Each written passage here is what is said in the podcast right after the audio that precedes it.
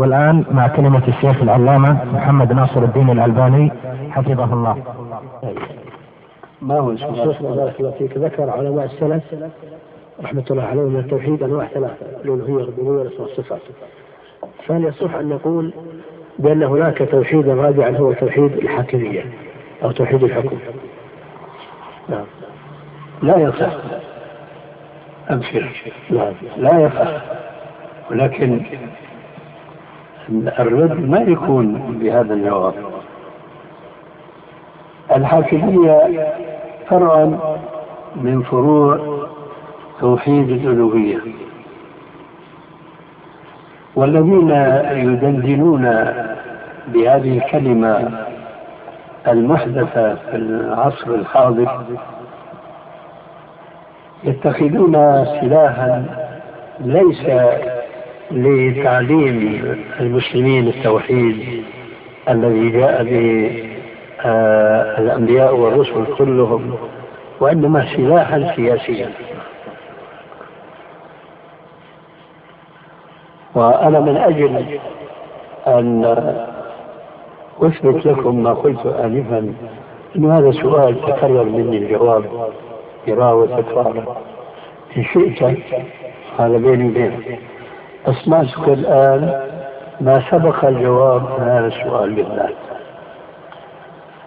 وإن شئت مضينا فيما نحن فيه.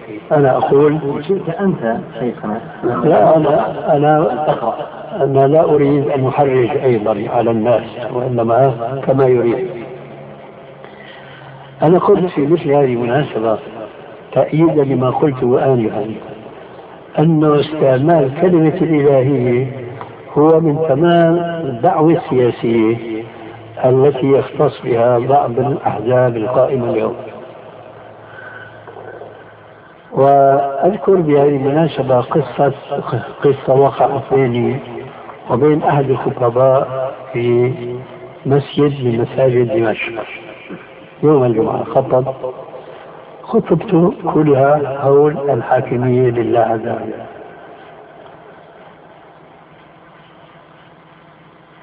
أخطأ هذا الإنسان في مسألة فقهية. لما انتهى من صلاة الجمعة تقدمت إليه وسلمت عليه وقلت له يا أخي أنت فعلت كذا وكذا وهذا خلاف السنة. قال لي أنا حنفي. والمذهب الحنفي يقول بما فعلته. قلت سبحان الله. أنت خطبت للحاكمية لله عز وجل. فأنتم تستعملون هذه الكلمة فقط لمحاربة من تظنون من الحكام أنهم كفار لأنهم لا يحكمون بالشريعة الإسلامية. فنسيتم أنفسكم أن هذه الحاكمية تشمل كل مسلم. فلماذا أنت الآن أنا أذكر لك أن الرسول فعل كذا وأنت تقول أنا مذهبي كذا؟ أنت خالفت ما تدعو الناس إليه. فنحن لولا أنهم اتخذوا هذه الكلمة وسيلة للدعاية السياسية عندهم نحن نقول هذه بضاعتنا ردت إلينا. نحن دعوة التي ندعو الناس إليها فيها الحاكمية وفيها غير الحاكمية توحيد الألوهية وتوحيد العبادة يدخل فيها ما تدندنون أنتم حوله. ونحن الذين نشرنا ما تذكرونه حينما تدندنون حول الحاكمية. حديث حذيفة بن اليمان أن النبي عليه الصلاة والسلام لما تلا على الصحابة الكرام هذه الآية آه اتخذوا أحبارهم ورهبانهم أربابا من دون الله. قال عمار بن ياسر.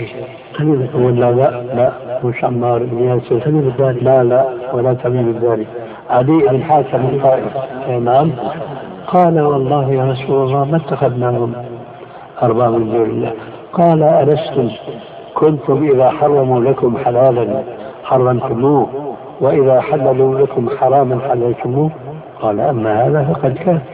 قال فذاك اتخاذكم إياهم من دون الله.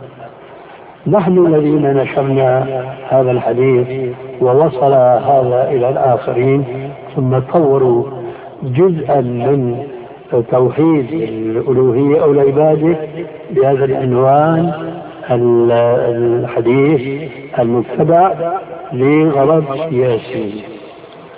أنا ما أرى شيئا في اصطلاح هذا لولا أنهم وقفوا عنده دعاية ولم يعملوا بمقتضاه وهو كما ذكرت آنفا جزء من توحيد العبادة فتراهم يعبدون الله كيفما اتفق لأحدهم.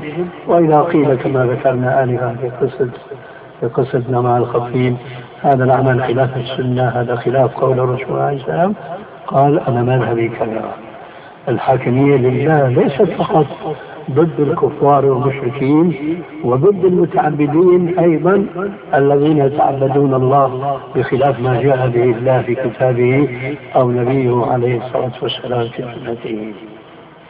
هذا ما يحضرني الجواب عن مثل هذا السؤال.